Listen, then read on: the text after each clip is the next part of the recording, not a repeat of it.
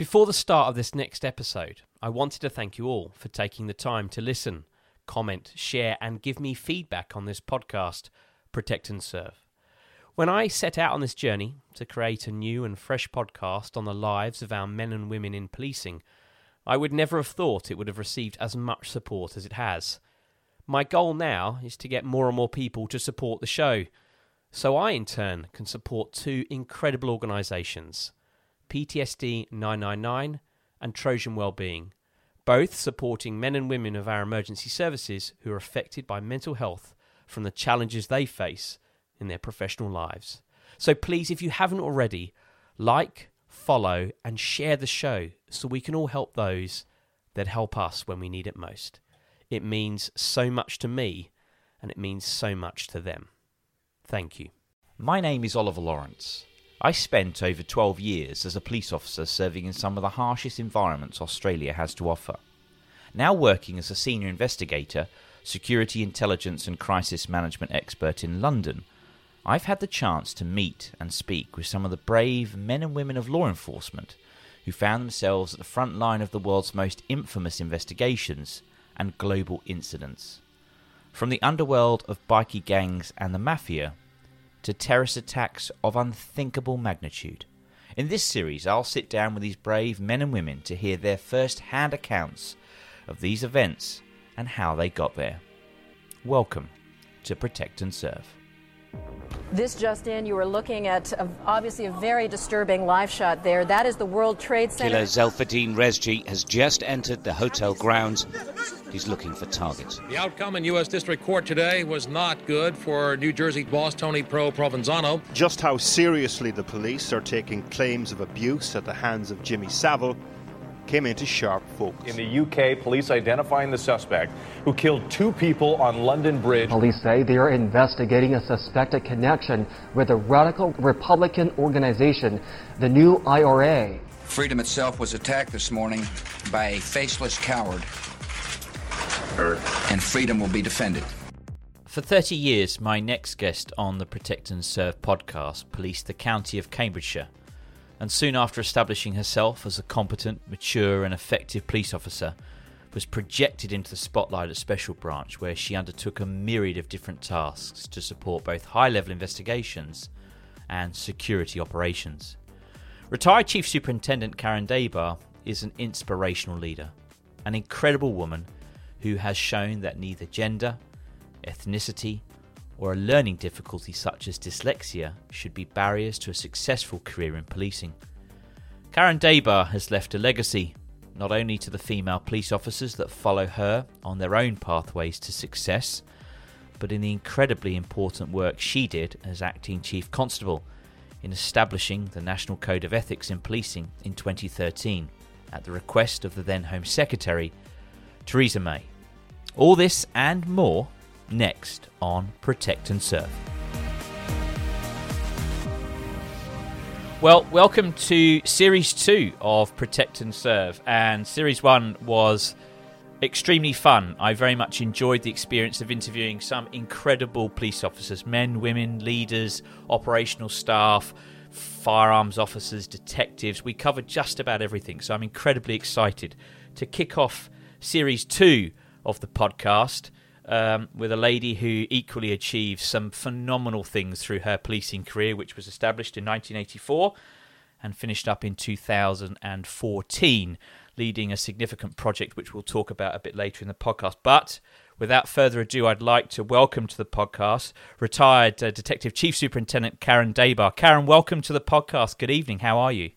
I'm very well. Good evening. Karen, like every great detective on my podcast, I like to go right back to the beginning of someone's career and ask you, why policing? Gosh, um, it was definitely by chance. So I had left school. I went off to college to study graphic design. But whilst there, I spent two summers um on a program in the States called Camp America, where you go and work on a summer camp. Um, and I actually chose a agency camp on the outskirts of Chicago with underprivileged children. Um, and coming out of that after two years, I came back home and finished my degree and thought I definitely would rather work with people than be stuck behind a drawing board. The other motivation was my father, who said, "You've got an overdraft as a student, you need to go and get a job." So I duly cycled off to the job centre in Huntingdon, and lo and behold, there was an advert in the window for policing. Headquarters was literally two minutes away, got the application form, and the rest is history. And that's how I literally fell into policing. But let's talk about this, because your family, am I right in saying your father was in the Defence Force? So was there a bit of a, a push from mum and dad to head in that direction, or is it a case of you want to do something completely different? Dad was in the R A F, and obviously we'd travelled a lot. And I think being a R A F baby, you sort of move around, you're constantly meeting different people. So you've just got that knack to um, fit in, meet people and get along with people. There was no particular pressure from family. On the contrary, I already had a sister in the police force, and I didn't actually tell her I was joining. It just it, it just happened. Um, and an interesting point about it is, as a female joining the police, you could get your um, pension contributions back if you leave within five years. So I had the, the you know the bright idea that if I leave within five years, that's an excellent saving plan. Get my pension back and disappear, but.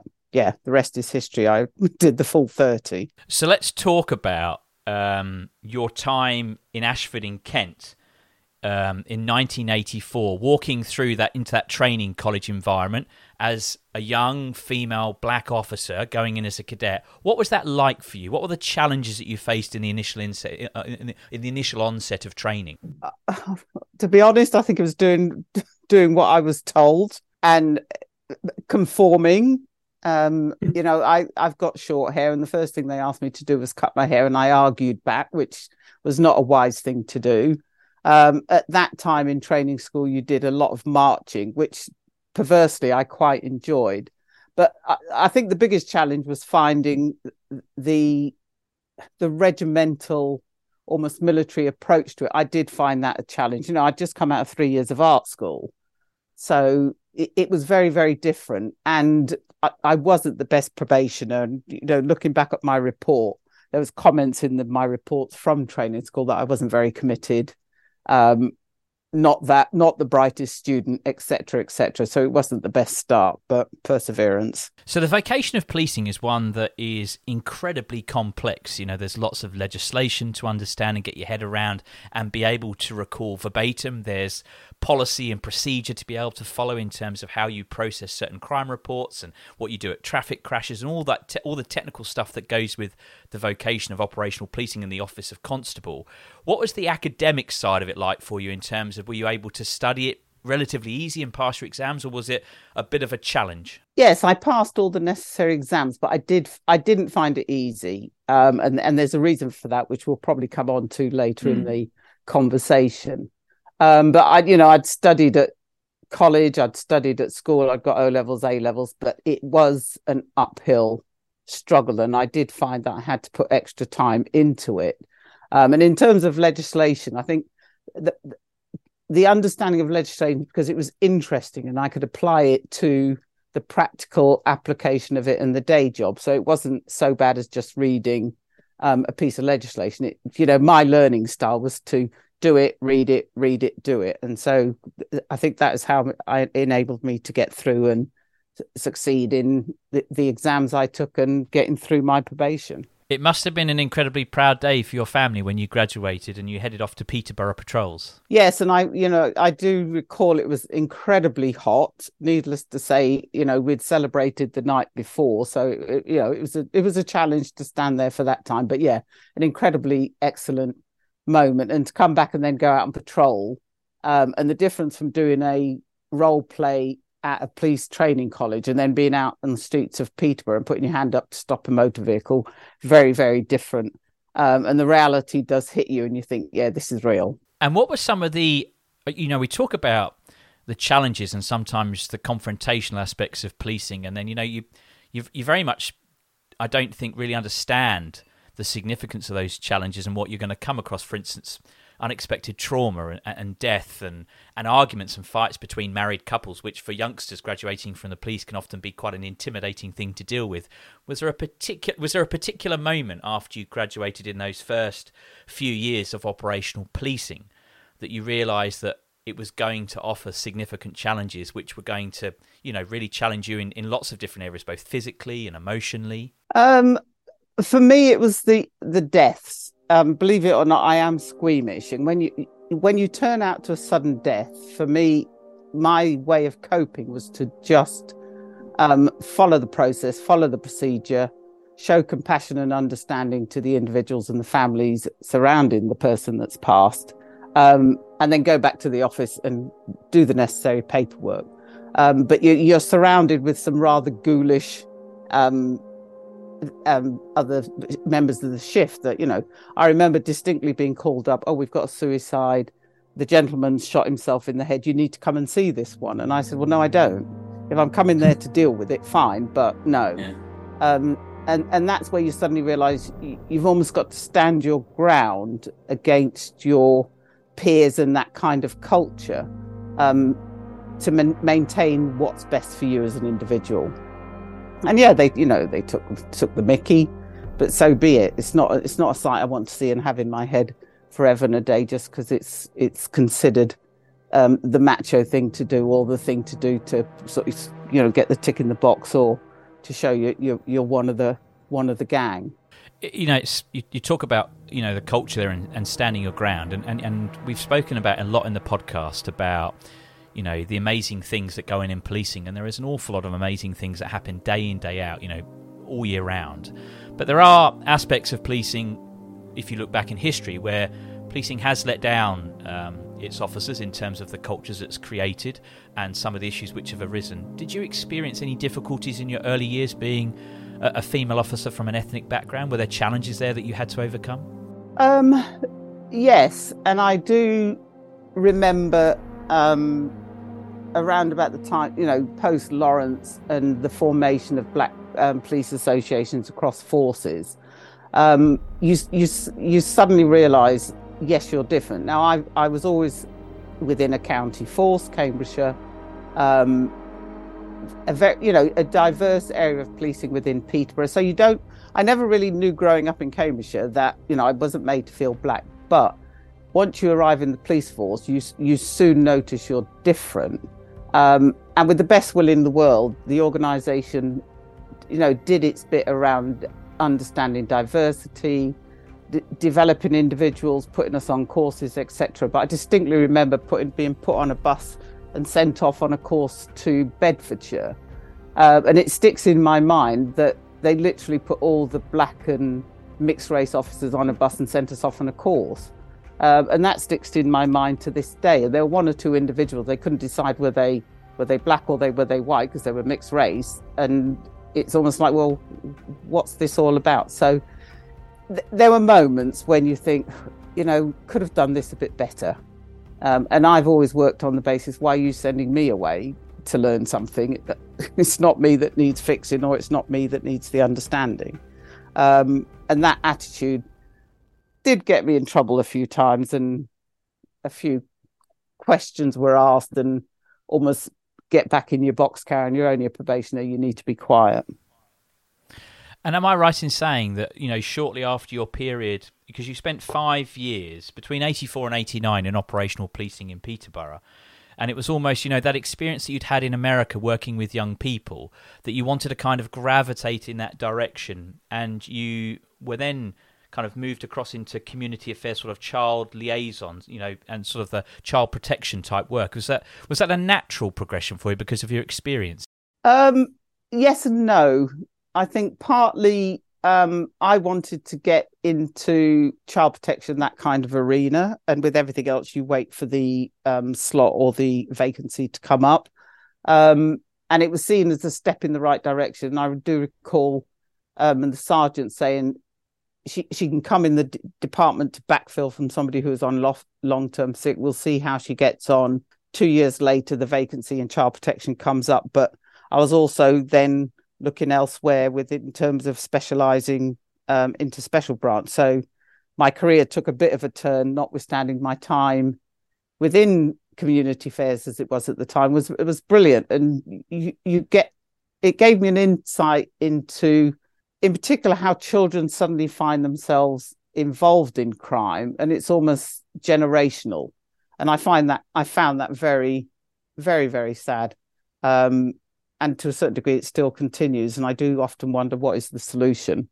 And I could probably name people around Peterborough to this day who are the the adults, uh, who were the children of the adults we were arresting, and still have ended up down that um, unfortunate path of getting involved in crime. So for our listeners that um, are outside of the U K, what was community affairs about back in the nineteen eighties? So it basically was going into schools, liaising with partner agencies, missing from home inquiries, um, you know, children that were constantly ending up in custody.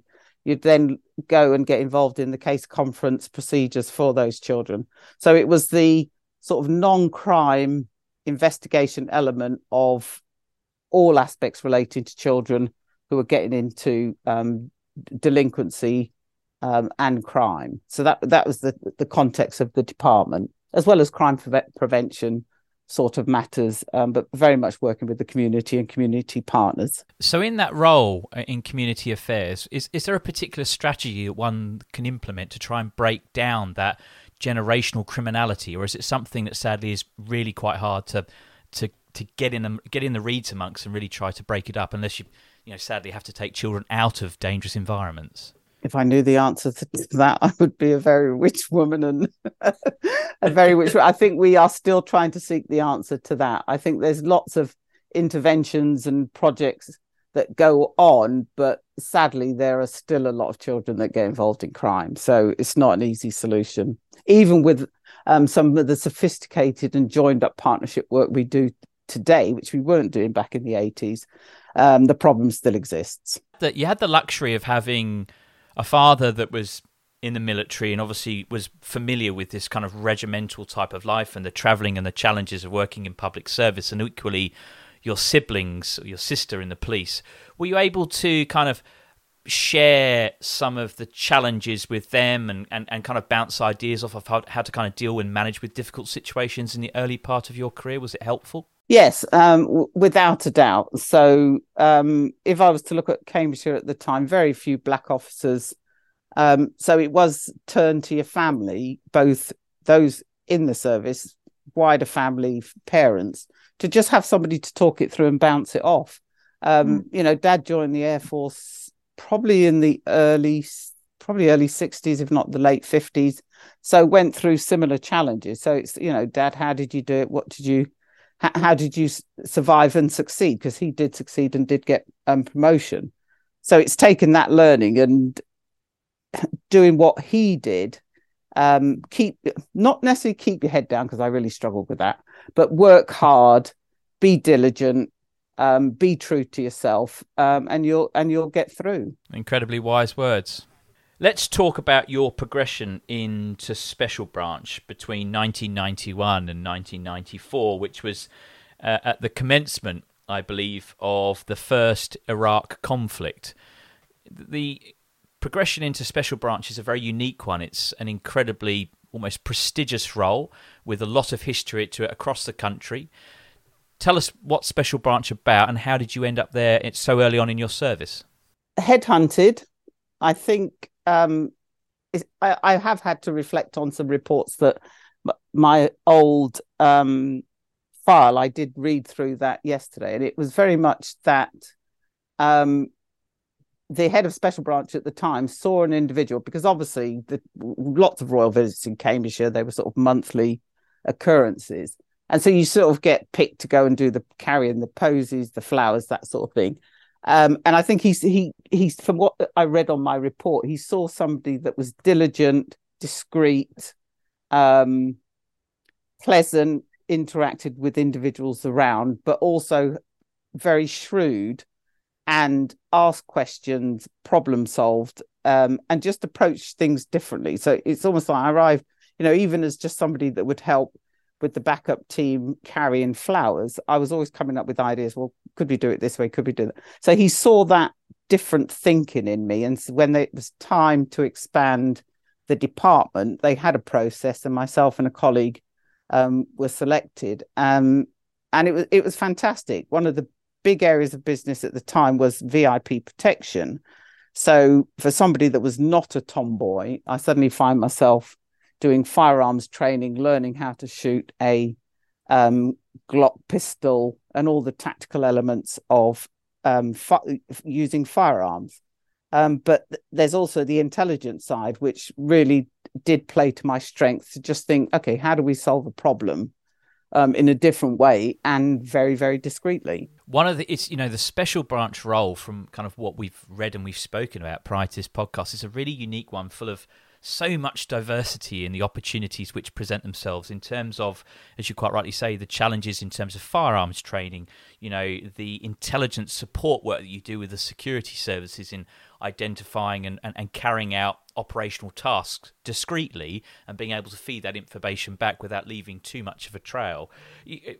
Reflecting on the firearms section first, I think we could all probably agree that back in the early nineties would have been predominantly a male-dominated environment. How did you find moving into that field of work? Was it a was it an easy transition to make into that group? Was there were there challenges that you had to overcome? Is it something that you enjoyed and embraced?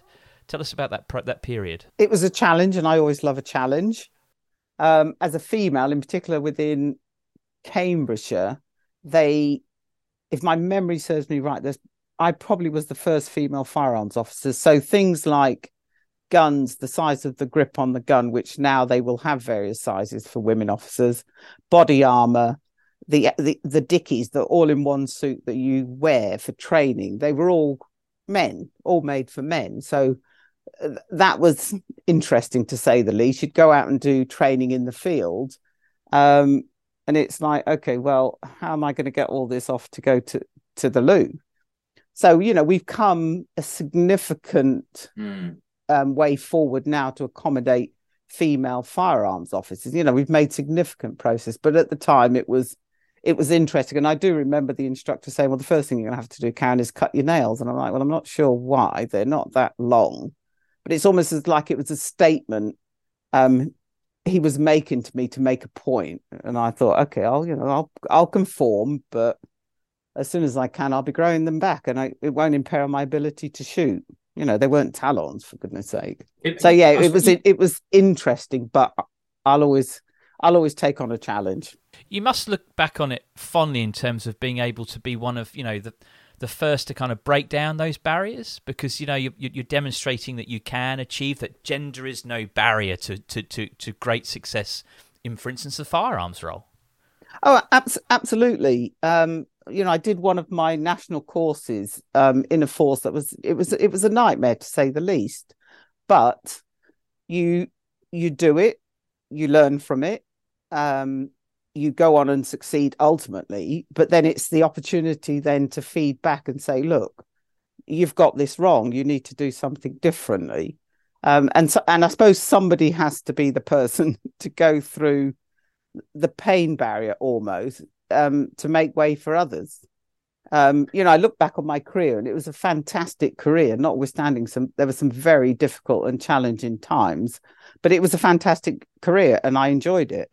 There were times when, you know, there were days and weeks and probably months where it was really tough, but ultimately I enjoyed it because it, I enjoy working with people, both in and outside the organisation. I enjoy working with a team. Um, And attacking a problem, thinking, okay, how are we going to solve this? And that's what policing is about. What were the experiences like when you're given a, when you're given your first task to carry out for the security services, knowing what that means at the end? You know, the, who who who ult, who the ultimate client is at the end of that task is is significant government infrastructure in our security services. What's that feeling like to take on an investigation or inquiry? At, you know, at the height of a of a challenging environment. You don't rush it. And you, you, you don't rush it, and you sit and think and discuss with, you know, obviously the peers in the office. Okay, how are we going to achieve this? And think about where we want to be at the end, um, but in a way that is absolutely discreet. We're not leaving any trail of um, that we've been there, um, and you you do it slowly, you do it methodically, you do it carefully. Um, and you do it, I suppose, carefully and very, very, um, what, what word would I want to choose? Yeah, discreetly. And if it takes yeah. a week to get one piece of information and it takes a month, so be it.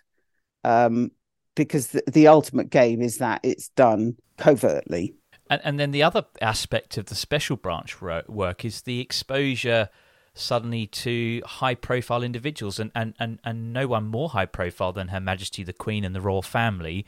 What was that experience like, to be within an arm's length of receiving flowers and bouquets from the Queen, or being within the party, which is meeting the crowds and, and, and going through a going through a meeting or a, a visit to Cambridge? It, it, it's, it's it's immensely proud, but equally, you know, you've got to be discreet. Um, you, you know, you'll hear things and you're within hearing distance, and it is, okay, I've heard this, but that's it. It cannot be repeated. So it's, you know, it it's the si- similar traits as doing th- the other side of special branch work. Um, but it is immensely proud. You can go home at the end of the day and say your V I P has arrived in town, has left town, all has gone well. And I do remember my, you know, the first visit, I can remember being the flower carrier for the Queen, and then very towards the end of my service, the last year, I was the gold commander for the Queen's visit in Cambridge. Was the end of my career. So I've seen it. I've seen the whole spectrum of what a V I P visit is like, you know, standing on the standing there waiting for the flowers or running the show. So, yeah, it's it's it's an, it's immensely proud. Um, and it's something that with the team, with the planning, with the team that comes down from London, the officers within the force, the, you know, the university or whoever's hosting, you're going to put on a on a visit that is definitely worthy of some very significant V I Ps that came into the county. Now, those experiences and those challenges that you had between uh, ninety-one to ninety-four um, resulted in your promotion to sergeant, and then moving back into the general duties operational policing field, back into Peterborough. Now, that's your fir- that's your first exposure to leadership, really, and to leading men and women and overseeing the custody suites, managing the processing of offenders by detectives, sometimes probably challenging their want to go and interview or speak to somebody against the rules of PACE. Or what sort of challenges did you come up against in your early years as a sergeant? Uh, probably two things. Managing underperforming officers, always a challenge, um, but necessary. You know, when resources, uh, when when you've got your resources, you need everybody to pull their weight. So it's always a challenge managing underperforming officers. Um, but doing it, you know, I always did it in a way to understand what was going on, as opposed to, so more the carrot than the stick. Um, but wasn't, you know, if needed be, it would be a sit down and have a hard, a, a, a difficult conversation with the individual about where I stood, where they stood, and what we were going to do to make a difference. Um, and, you know, you've mentioned custody. We, PACE was in, the police and criminal evidence was in, very strict rules about managing um, detainees in custody. Um, and that's where you have to, again, stand your ground when you've got a very overzealous detective coming in and say, oh, can I just have a quick chat with the prisoner? Well, no, you can't. The rules say you can't, so you've got to wait. And if you need an urgent um, conversation with the prisoner, then go and get the necessary authority. So it was always difficult, but, you know, the the implications of getting it wrong were huge. And I do recall we had a number of officers, um, through no fault of their own, suddenly find themselves being investigated for perjury, um, for not applying the code of practice in terms of PACE correctly. And you don't really want to be in that in that space at all. So it's either, you know, I'm responsible for this custody block, play by the rules, or you're not coming through the door. But it it, it does make you unpopular. But I think I'm a custody sergeant, I'm not here to be everybody's best friend. Um, but sometimes it got it got difficult. It got it at times it was difficult. It was lonely, but it's the right thing to do in terms of the prisoner. And ultimately achieving justice, because, you know, breaches of PACE gets cases thrown out. So if you want to do the right thing by the public, then follow the rules. And equally, you'd stepped into that role coming ex- heavily qualified in so many different areas. Obviously, you would have had an arm into kind of that um, tactical firearms officer advisory role with the rank of sergeant in, in Cambridgeshire. So, you know, the skills that you brought with you from Special Branch during that period must have been incredible for people working around you to really kind of learn some of those, you know, niche skills that you'd collected. Yes, and, it, you know, there's not much in Special Branch you can talk about in terms of what you actually do. But, yeah. you know, just in terms of crime investigation, it's, you know, you sit down with an officer that's got a crime trying to investigate it. You you sort of ask questions, well, you know, could you think about doing it different this way, or could you consider approaching it from a different angle? So you sort of naturally guide, advise, mentor um, the, the, t- the the officers who are working for you to just approach things differently. Um And and to get them to say, well, you know, you could think about this differently and still be within um, the rules and regulations, but don't just look at it from one one perspective. Look at it from different perspectives. So it's that different thinking. I think I always used to share and encourage officers to do who worked with me and around me. Was it was it yourself that encouraged you? Then you you'd got this sort of. Um...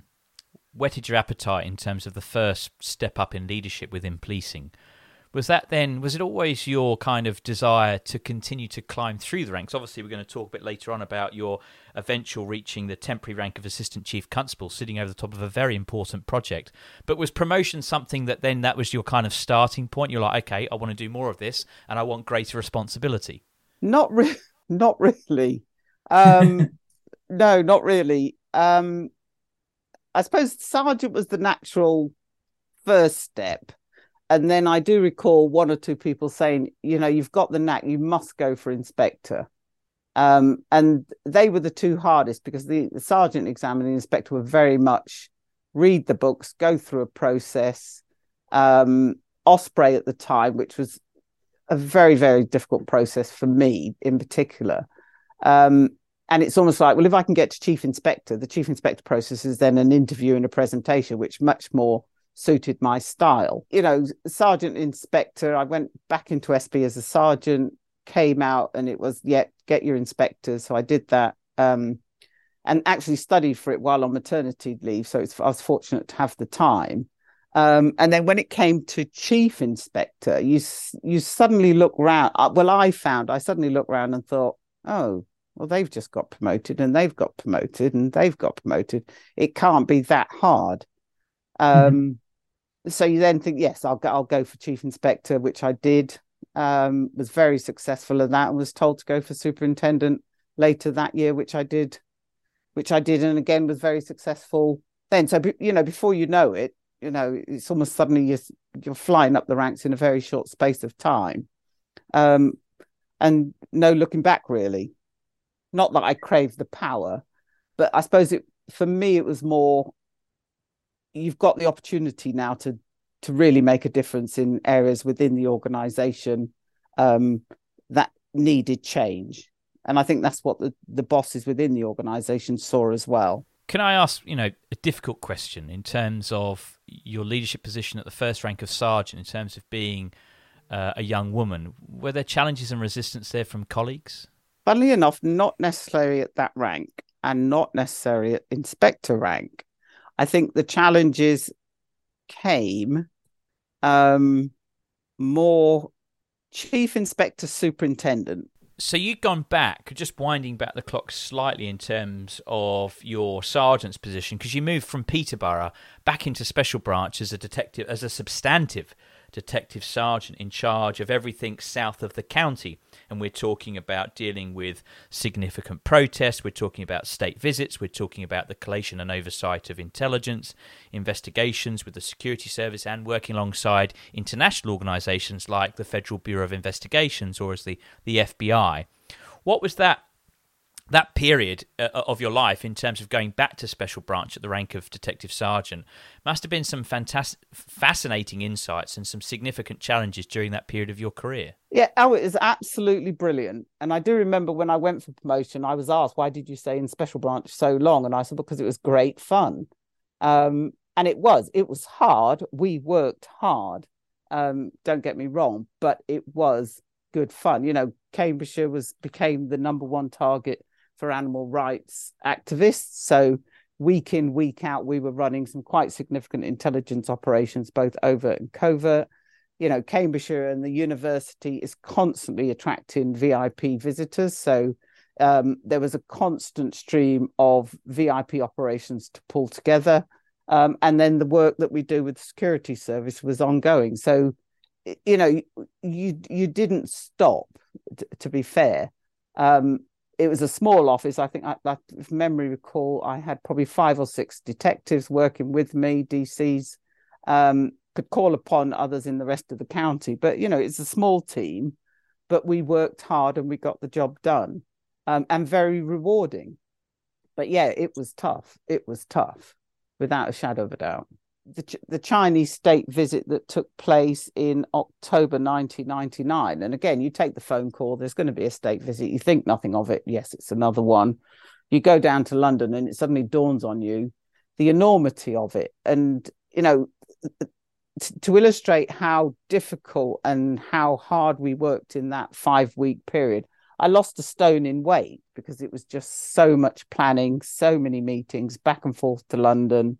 Um, It was a big visit and it was surrounded with controversy because of the individual that was coming, um, firstly into London and then into Cambridge. A gun salute of one hundred three rounds, a gilded carriage procession with the Queen, a state banquet. This was only part of the highest standard of welcome President Xi Jinping received by the British royal family for his state visit to the United Kingdom. The first by a Chinese president in a decade.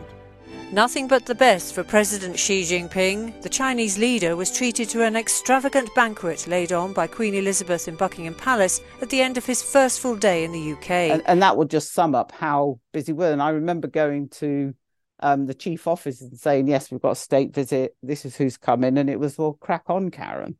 So in one sense, it's very flattering that they trust you to do it. But in the in, in the next sense, you think, oh, I could do with a bit of help here. Um, and I did reach out and had some fantastic support from the Metropolitan Police team um, and some individuals within Cambridgeshire to effectively make it happen. Well, one, you know, one of the greatest challenges in terms of when you get, for instance, a state visit, as you say, a Chinese state visit in ninety-nine, there's always going to be a faction that don't want that individual to come. And if they do come, they're going to cause as much disruption as they possibly can.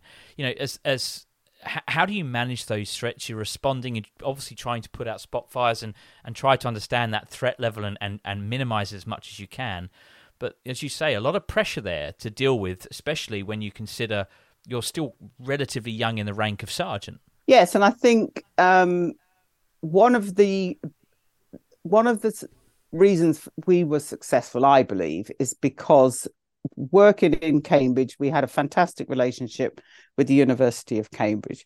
We had a fantastic relationship with some of the other partners that were involved, um, and we had worked with um, on the run-up to the visit. We'd obviously met, spoke to students who were both for and against it, so we could get a sense. And this is this is the information gather, gathering that you do as a as as as a um, intelligence gatherer to say to the operational wing of the operation, this is what to get. These students want to protest, and this is where they stand. These students want to protest, and this is their angle. How are we going to facilitate that?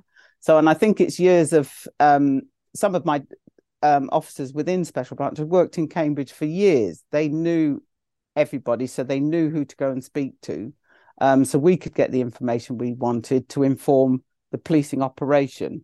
Um, but yeah, there were challenges, and there's always surprises um, that you've just got to tackle on the day, manage on the day.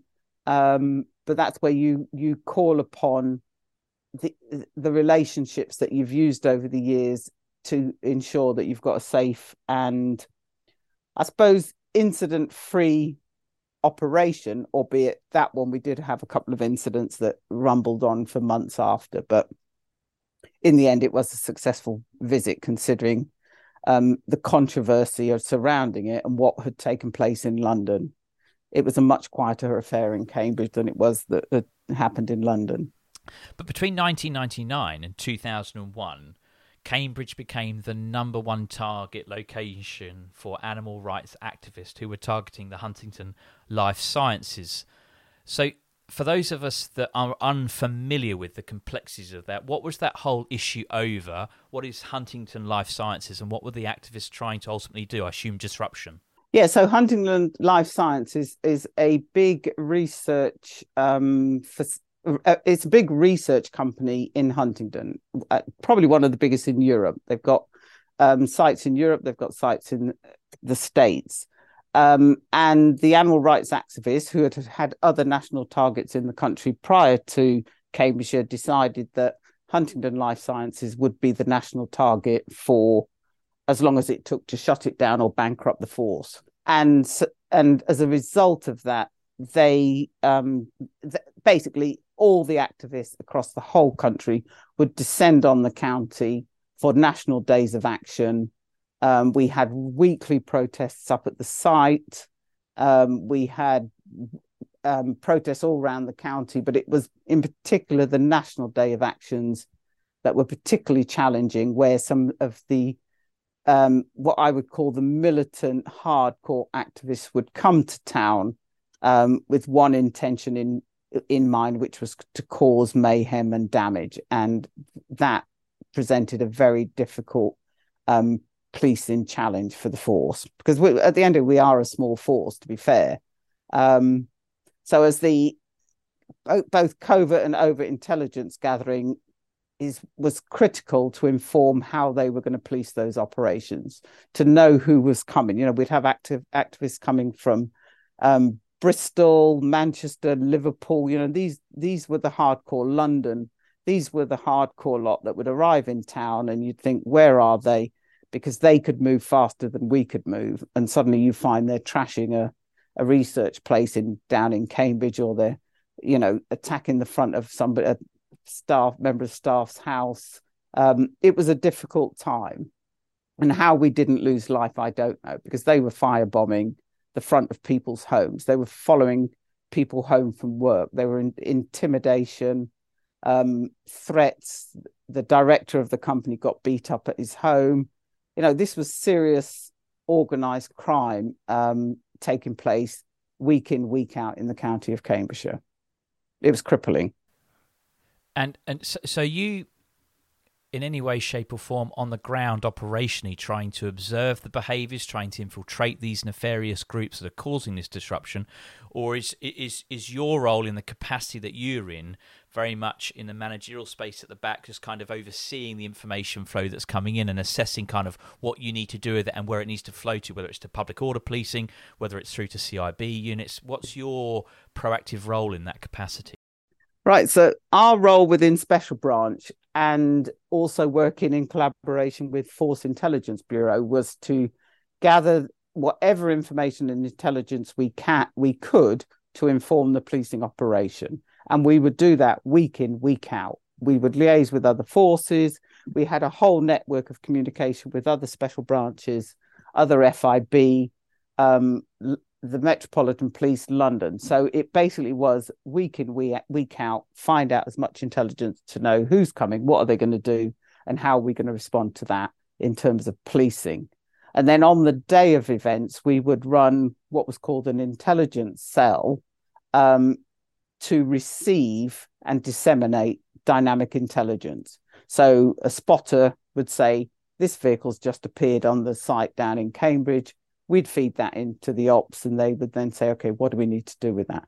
So on the day, we would be a dynamic intelligence conduit, um, but in between the big process, the big protests, we would then gather, develop, evolve, be proactive in seeking intelligence as well as gathering the re- reactive intelligence to inform the operational side. This is what you're going to get. This is the sort of numbers. These are the sort of individuals you're going to get coming. Um, what are we going to do in terms of policing it, but also how are we going to disrupt some of it? So if we know that a, you know, a van's coming from Manchester, can we find a way to disrupt that so they don't get into the county and cause us problems? And they were very, to be fair, they were very sophisticated. And then they started to arrive in Cambridgeshire and then suddenly you find they're in Hertfordshire. So we had to expand that intelligence capacity to a not just a force level, but a regional level, and at times national, because you just didn't know where they were going to turn up. And so I used to find on the day I'd run an intelligence cell at headquarters with special branch officers from the region sitting in the room, because that was the best way to manage it, and then feed to Gold, who would be the commander on the day, whatever intelligence we, we had for Gold to make decisions about where to deploy their resources, um, to protect, to arrest, whatever the whatever they needed to do, we would be providing the intelligence to do that.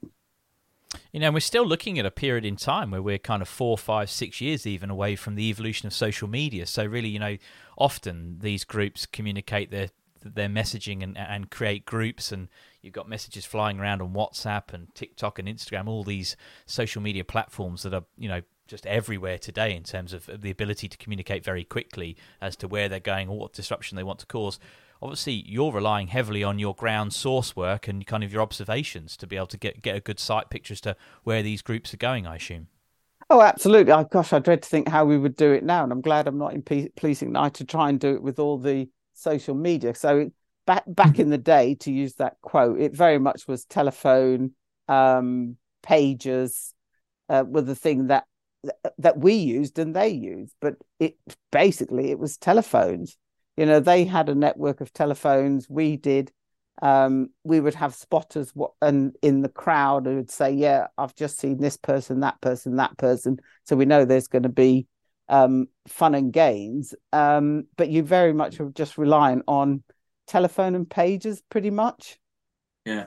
And it and yeah, it it, it wasn't a it wasn't easy to keep ahead of them. It it took the, the skills and abilities of a whole network of individuals, both within Special Branch, but within Force Intelligence Bureau, not just Cambridgeshire, but also the region, um, and nationally, and nationally, because some of these people were coming down from Manchester, Wales, you know, the Swansea crew, as we called them.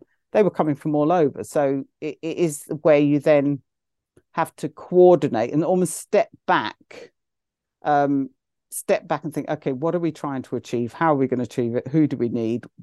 Who do we need on the ground? Who do we need in the intelligence cell? And who else out there across the country and other police forces do we need to tap into? And that very, you know, my phone was constantly ringing, constantly ringing, um, in particular on days of operations, because it's then how do you coordinate it? Who do you pipe it through? And, it, you know, it couldn't all come through me. And that's where you have your team around you to say, right, you're responsible for that. You're responsible for that. Um, let's go.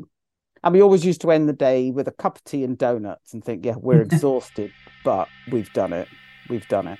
You're listening to part one of my chat with retired Chief Superintendent Karen Daber. In part two, Karen and I discussed the moment, and she was informed that some of the most precious and historically important Chinese jade items had been stolen from the Cambridge Museum. We discuss the pressures that come with such an investigation of significance, which require a delicate communication between stakeholders and an ability to shield the investigating team so they can do their job and find the culprits. What was described at the time then as a level two investigation um, involving a number of forces because of a serious and organised crime group that was um, targeting high-value artifacts from museums across the country. All this and more next on Protect and Serve. Protect and Serve is a Mash Pumpkin production, hosted by Oliver Lawrence, research and questions by Oliver Lawrence and Robert Winstanley, produced, edited and sound designed by Jack Lawrence.